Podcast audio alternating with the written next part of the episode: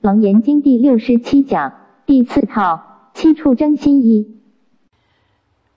那么我们讲课到今天大概有半年，才准备要进入经文如是我闻。这个过程当然也碰到啊一些事儿，在今天讲经前有几句话要勉励。楞严经研读了以后。他的最重要的一句话是什么呢？就是三昧成就，则佛道成就。不管你修哪一个法门，你心就是要有定，心没有定。就叫做结缘，种种善根，心无定就散乱，心有定就三昧。你禅修也好，要入三昧；你念佛也好，也是要入三昧。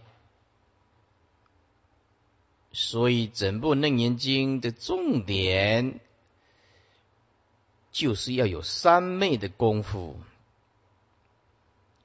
这个三昧的功夫是经过千锤百炼而达到的成果，绝对不是一朝一夕一触即成，这是绝对不可能的。在经典里面。有一个比喻，他说：“如果你只有听经闻法、解解教理，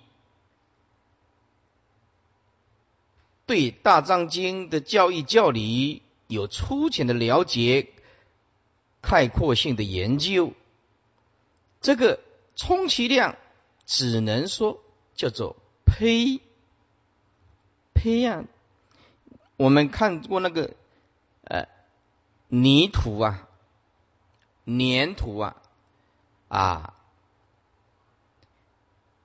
把它经过了转盘，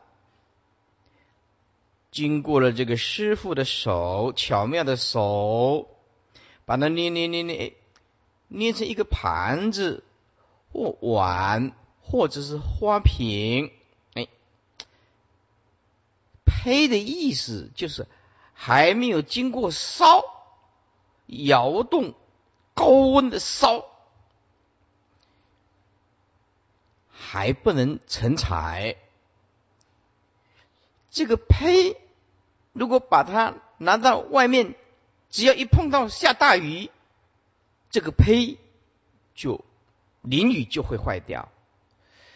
意思就是说，如果我们一个出家也好，在家也好，修行人，我们只想听经闻法，不改掉自己的脾气，心一直没有在定中，也就是不堪一击，随便一点境界，是非来马上就跟着倒，善恶的境界来马上就跟着倒，五欲六尘的境界来马上啊就起贪婪执着。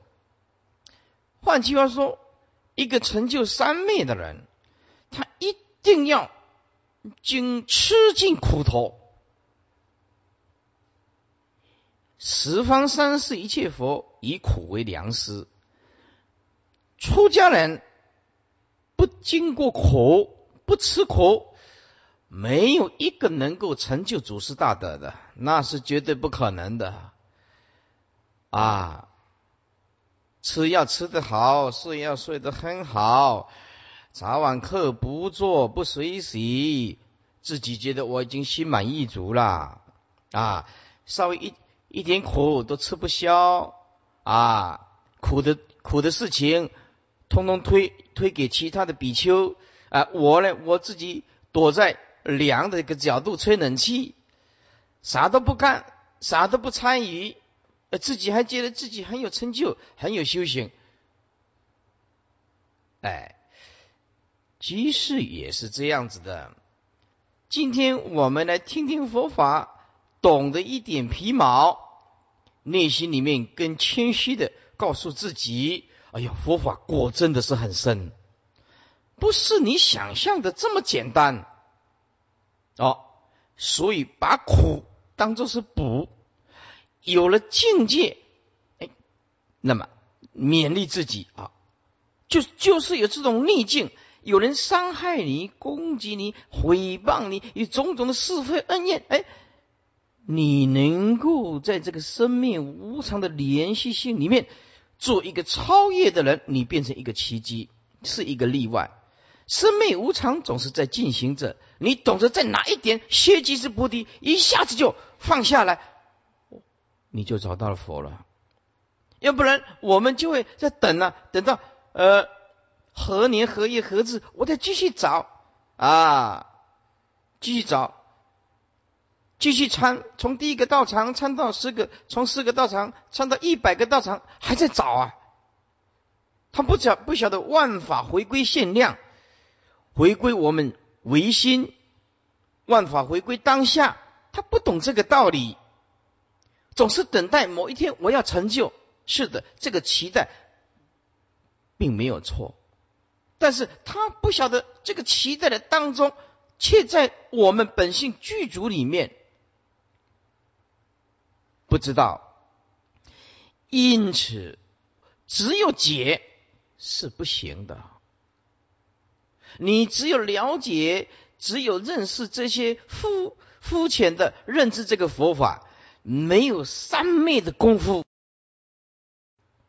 佛道是没有办法成就的。换句话说，如果我们也很有志气，下定决心啊，从今天起不看众生的过失，我一直保持如如不动，不取相，我能够理解啊佛陀的用心良苦，因为佛是无为法。无为法就是什么都放得下，无为法就是什么都解脱，无为法就是什么都自在，无为法就是无所作为，做与不做，通通如如不动，成与不成，都是缘起性空。哪一点能够切入、稳住、贯穿，就见性，就看你有没有志气哦。再来，有才干的人一定要懂得避开灾难。我看到的经典有一个故事，给我很大的启示。有一只蝉，蝉就是会吐丝的蝉呢，啊，会吐丝的蝉，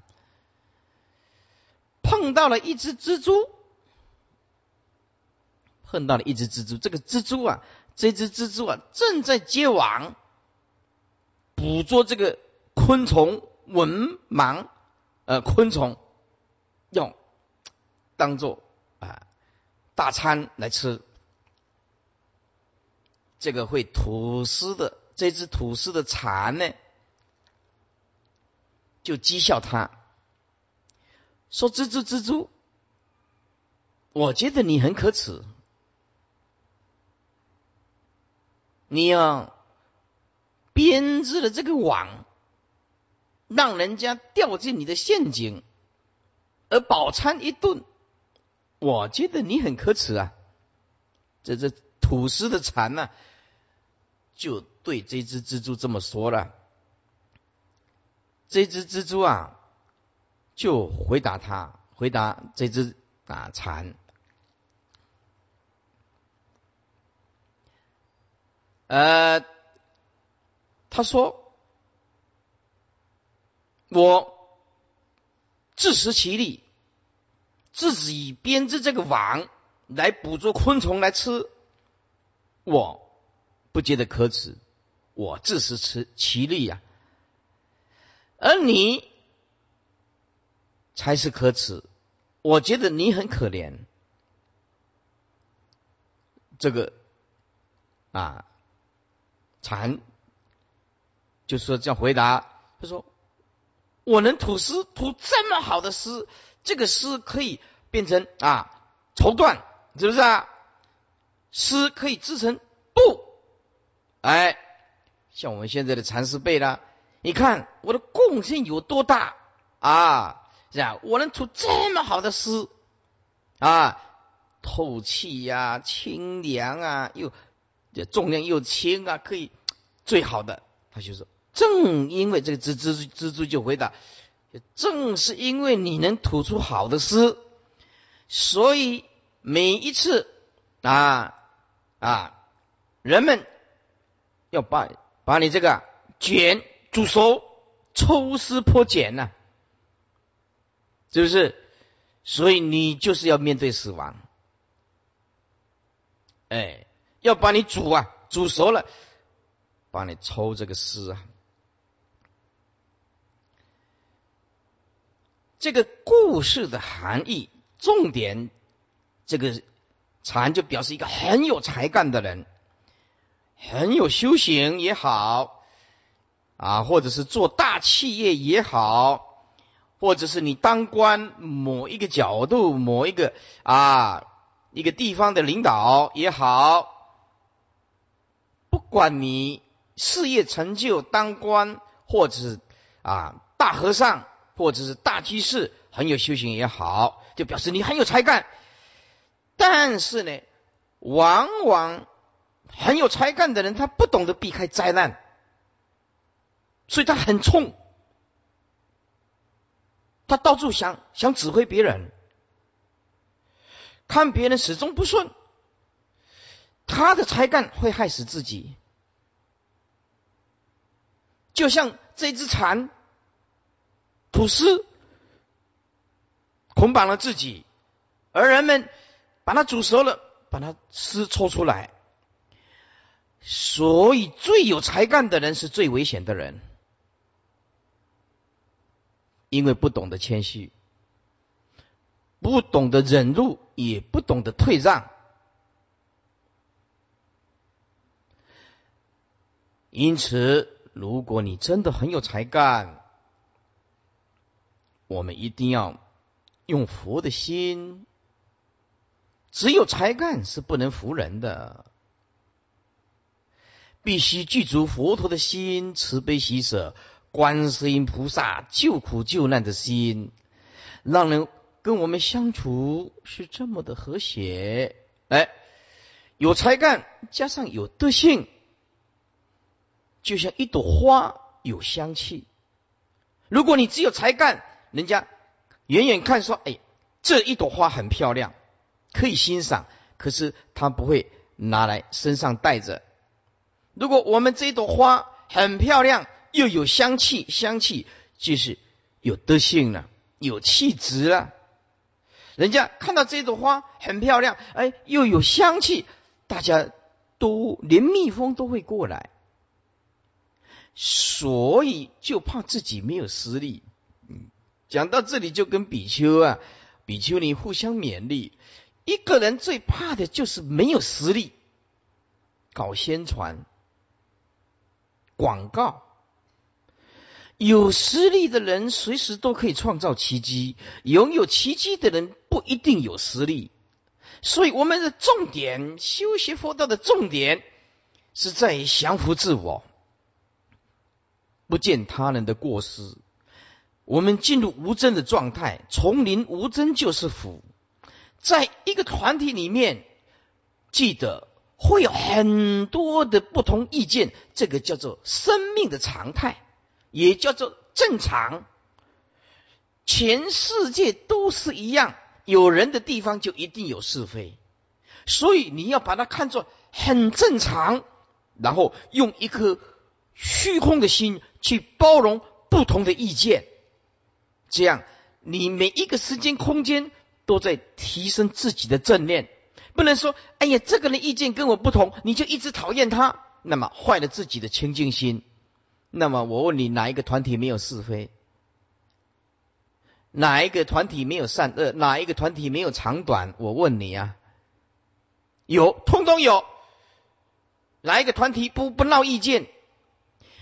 所以，既然我们了解了真实的生命观，也就是缘起如幻的啊真实真相，那么我们就一定要轻轻松松的放下，把它神经弄得很大条。哎，诸位，该尽的责任还是要尽呢。啊，不是说我很谦虚的，我都当老二，你当老大啊？呃，为什么苦的自己都不做喽？啊，洗厕所啊，你是老大，是不是啊？哎，你你是老大，你去洗是吧？哎，哭的都不参与，那么这个是没有责任心的人啊。因此，有才干的人要懂得避开种种的灾难，就是一定要谦虚啊，懂得包容，跟懂得宽恕。否则，这个世界一定大乱的。我不是释迦牟尼佛，当然在座诸位也不是维摩诘居士啊。你没有误入不二法门，我也不是世尊啊。这个功德圆满，是不是啊？哎，神通具足，德恨具足，般若具足，我没有这个能耐啊。那么，如果要讲缺点，那么全世界都有，计较不完呐。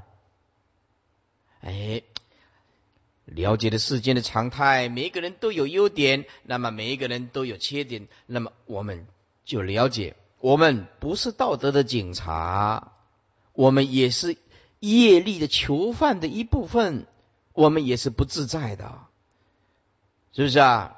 因此，我们互相勉励啊，生命活对了一次就够，一次，这一次就是觉悟。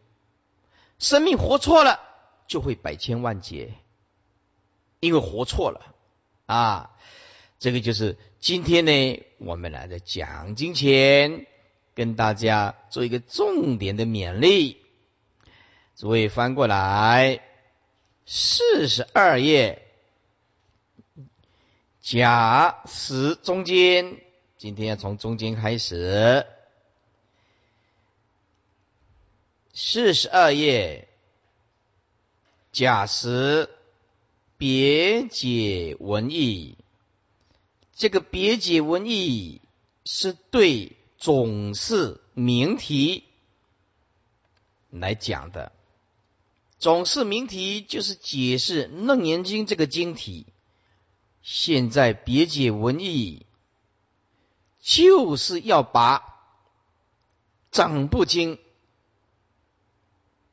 开始讲解，别解文义分三：已出序分，二正中分，三流通分。此三分始于道安法师。作为这个道安法师啊，是咱们中国。非常伟大的祖师，我们一定要认识他。诸位，请打开讲义，今天发的讲义。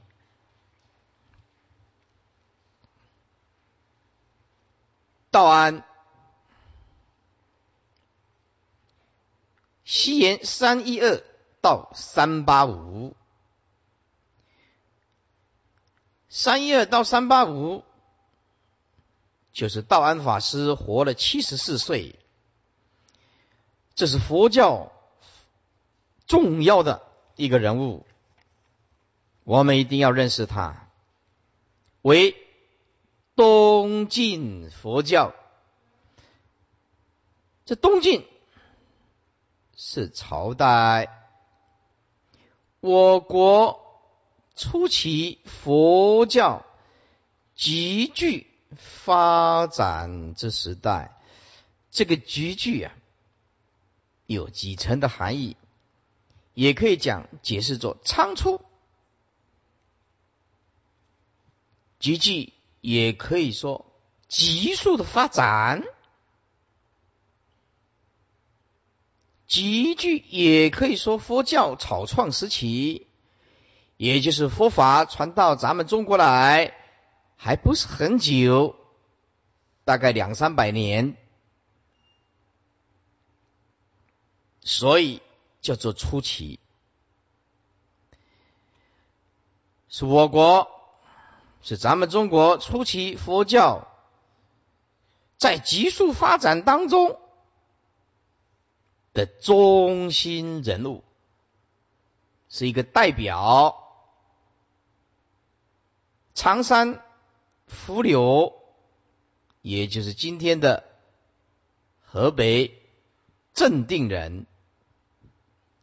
属性魏啊，生于东晋永嘉六年，就是西元三百一十二。一说建兴二年，另外一种说法是生于建兴二年三一四。那么为了不复杂，我们就取三一二。十二岁出家，哦，这个不得了，比我早的很早啊！十二岁出家，敏锐一轮，这个敏锐，这个锐就是智慧，敏就是高啊，特别的高的智慧。一轮意就是超过轮，就是一般人，轮就是累嘛，轮就是累嘛。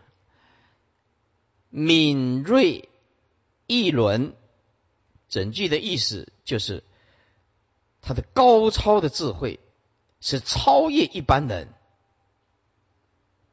对，是这个出家人呢，是以前。都相当的超越，不管是世出世间，都是了不起的大才干的人来出家，所以敏锐一轮就是高智慧，超越一般人啊。延续了经论以后呢？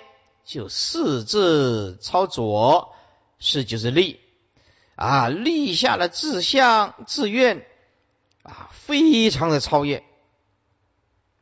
四路，四路就是继承啊，佛图城，佛图城这个神通广大。如果你看了这个佛图城啊，这个传记，那师傅也看过。这个浮屠城神通广大，哎，我看这个高僧传的，世入浮屠城之门，也就是继承的浮屠城啊的门下。其后北方大乱的战争呢，所以这个战争呢不是今天才有了，自古以来啊。历史学家说，自古以来有人类的历史以来，找不到一年一年呢没有战争在这个世界上，在这个世界上啊，说哎呀，这一年整个地球都没战争，找不到。哎，像现在的伊拉克每天都在打。历史学家这样平静一年都没办法，所以佛陀说这叫做五浊恶世啊。我们今天有幸啊，六根具足，还能够坐在底下听楞严经，可不是一般人的福报，是大福报。其后北方大乱，与其师辗转，必于诸方。而以湖北襄阳讲说教化十五年。前秦当然是对后秦讲的啦。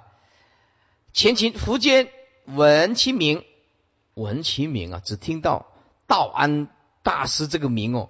哦，为了迎请他，对方不放人，就率兵攻陷襄阳。诸位，前秦苻坚派多少的大军？你猜猜看，为了迎接一个法师，派十万大军呢？就是为了争取迎请这个法师啊，派十万大军去请法师，还打仗哦。哦，一个法师啊，影响力有这么大，古人呢对这个法师是恭敬备极啊，视为珍宝啊，是宝啊，是不是啊？一个影响力大的法师，可以让整个国家兴盛的。他的言论可以作为圭臬，他的理想目标可以作为啊趋吉避凶的指标，弃恶从善的一个标准。所以啊，这个祖师大德啊。国王啊，一碰到这样子的了不起的人呢，不惜啊动用军力啊，用了十万大军呢，就是率兵啊攻陷襄阳，迎道安大师到长安。大家都知道长安是古都了，居五重寺，视之以是礼。世子就是服侍他，把他当做是自己的老师、自己的上人，这样的礼仪啊。所以古人要有所成就，就是要礼敬三宝，是吧？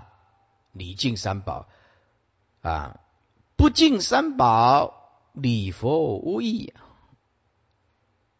所以呢，我们呢敬佛、敬法、敬身，这是咱们佛弟子的基本。连这一点都做不到，不要讲修行，做人的基本原则都没有，佛弟子的基本盘都没有，谈什么修行呢？道安。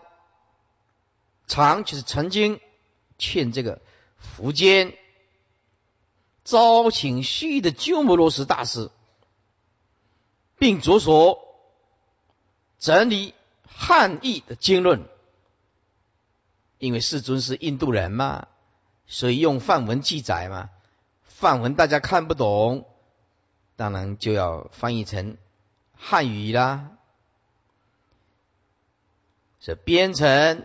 《中理重经目录》一书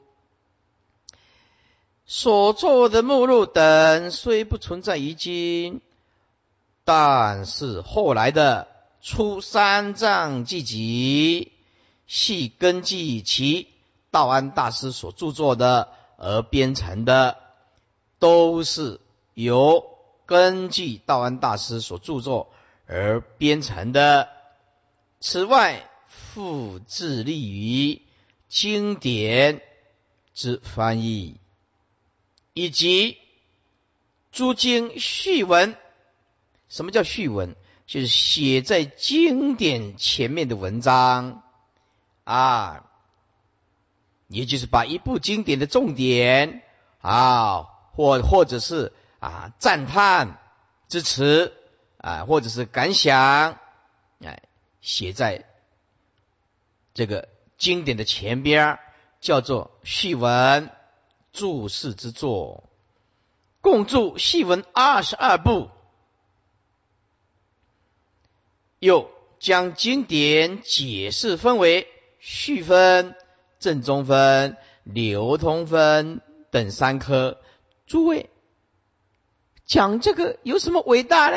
哎，诸位啊，当时候，当时佛教来到咱们中国，才是短短的两三百年，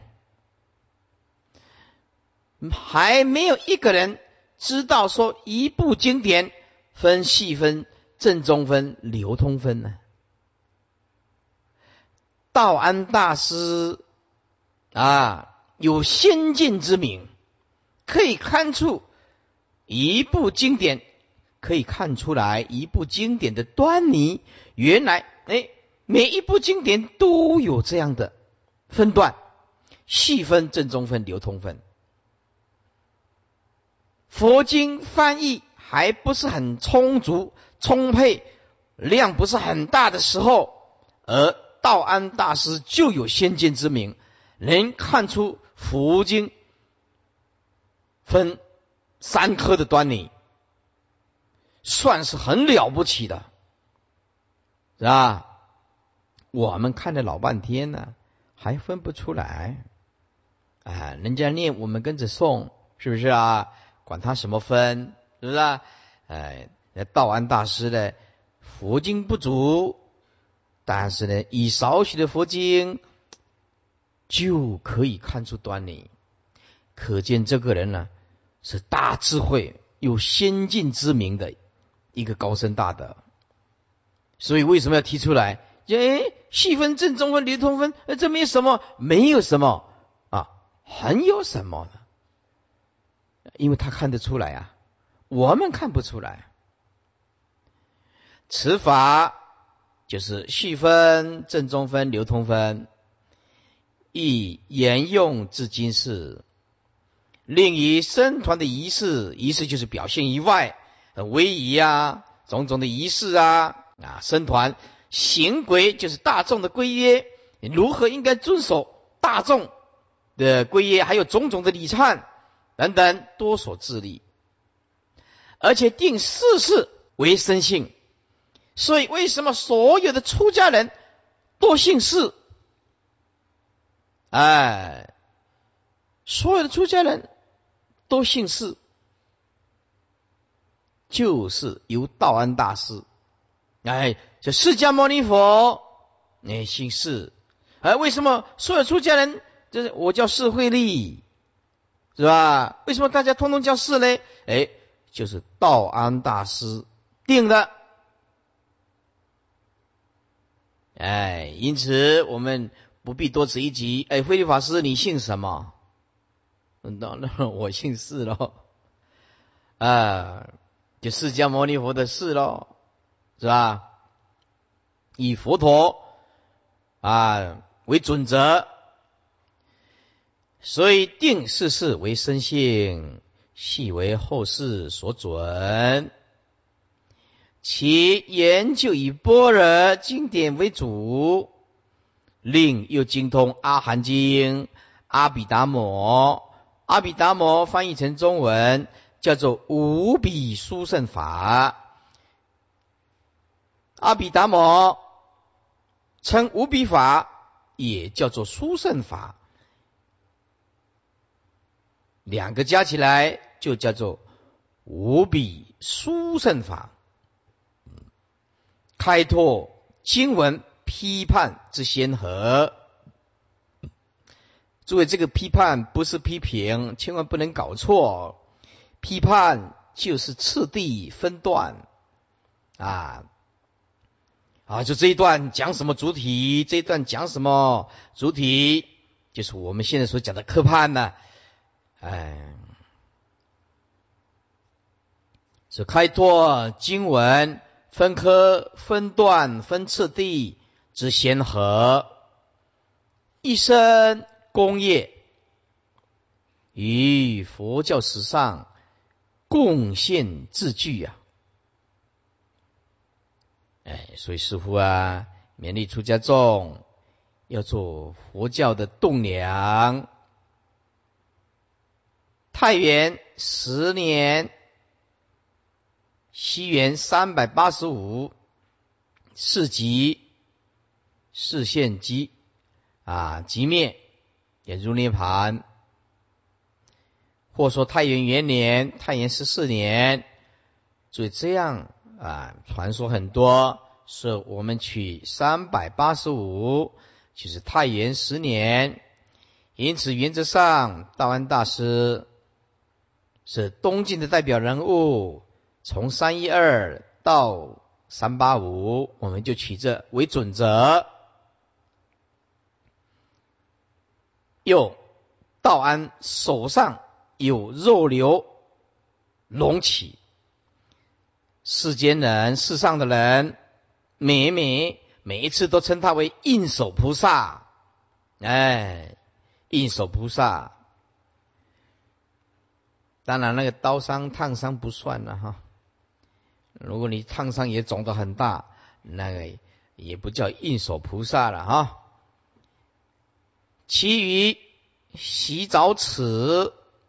二人复常于四海洗澡池，弥天四道安之语对答，甚为著名。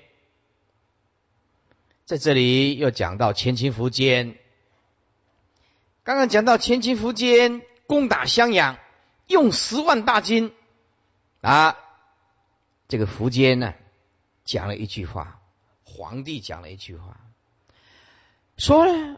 我用十万大军呢，仅得一人半，只有得到一一人呢，还有半呢，一要不是一个人，要不然就两个人了。为什么仅得一人半呢？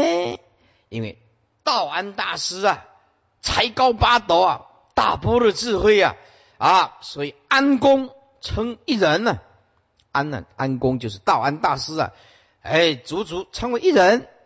这个洗澡池算半人，为什么？因为他跛脚，哎，就是残障人士了啊！也就走起路来，嗯嗯嗯，哎，一拐一拐，哎哎，当然我们哎，不是说哎讥笑这个了哈。就讲到这个的时候，就说哦，皇帝啊，派十万大军啊。攻打池的一个人办，就说因为洗澡池是跛脚残障人士，但是我告诉你，这个洗澡池是东晋的名士，他的博学多闻，精通史实，他的才智无人能比，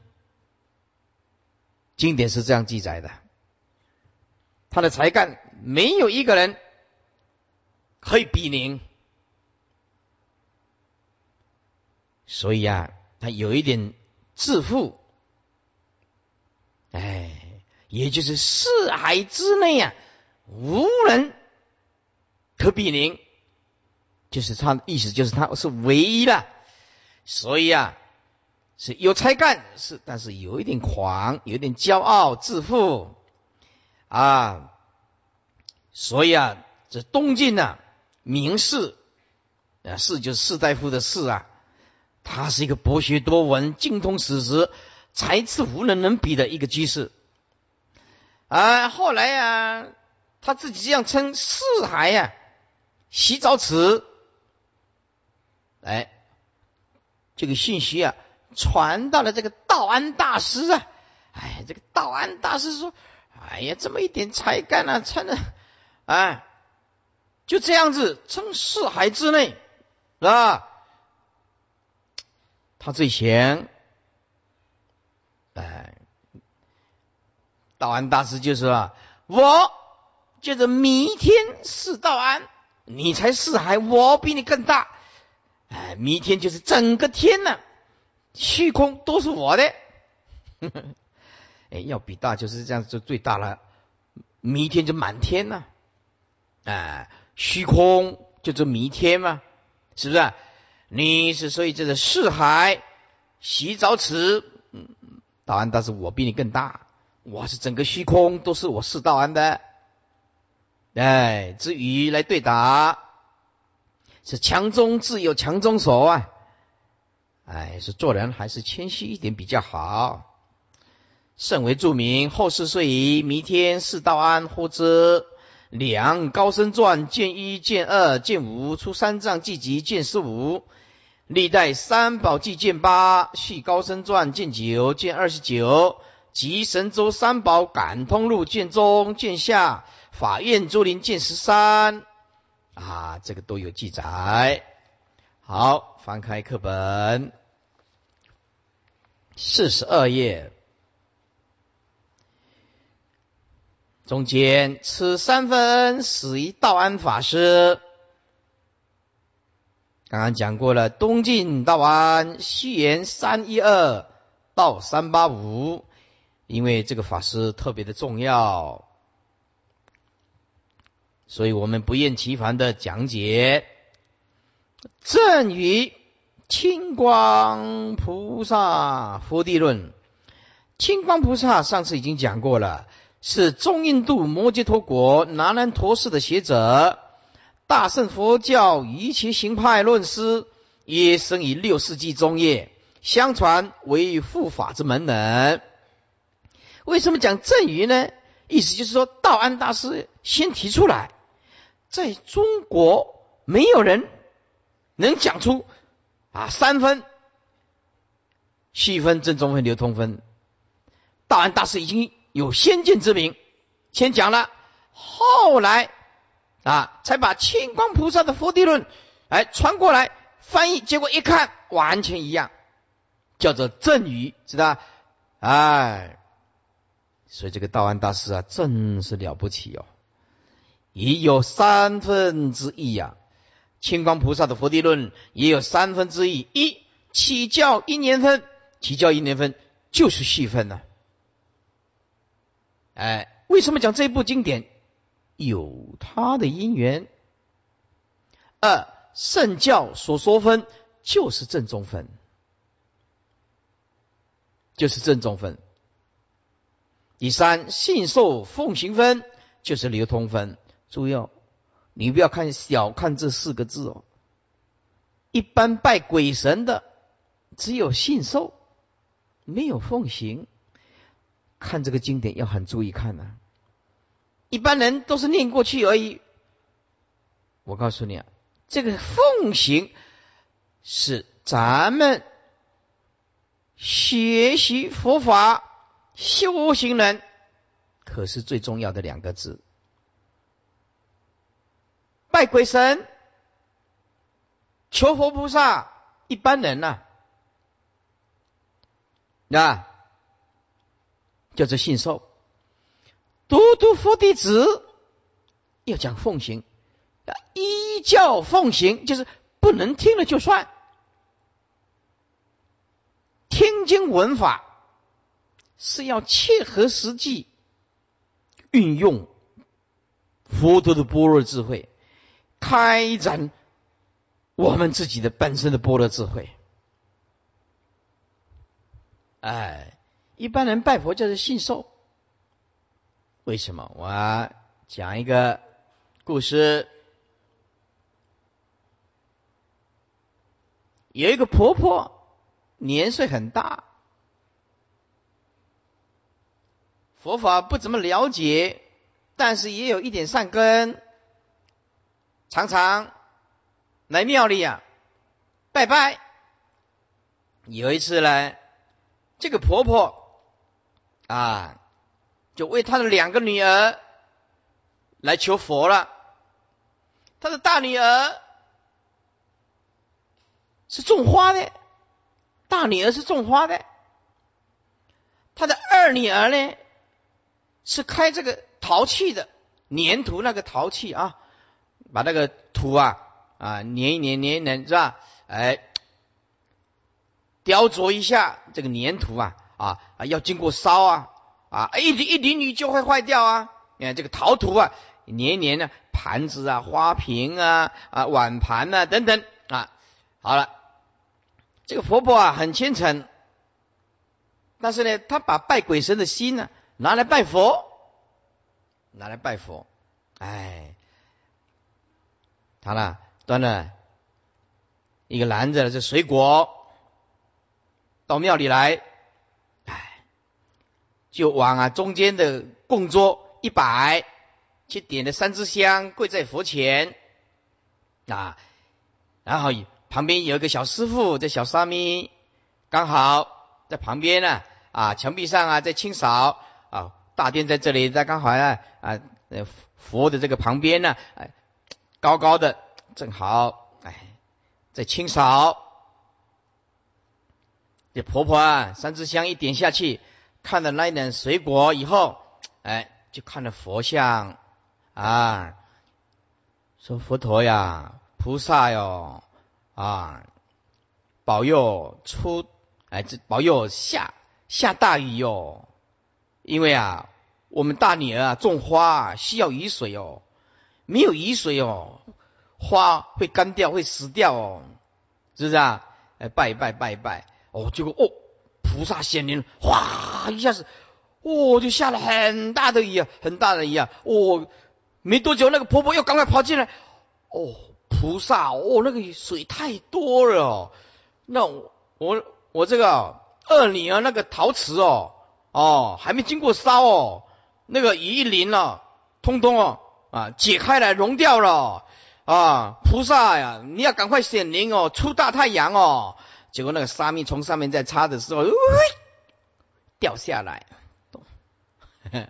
跟婆婆讲：“婆婆，那个水果你拿回去。”啊，他说：“为什么拿回去呢？”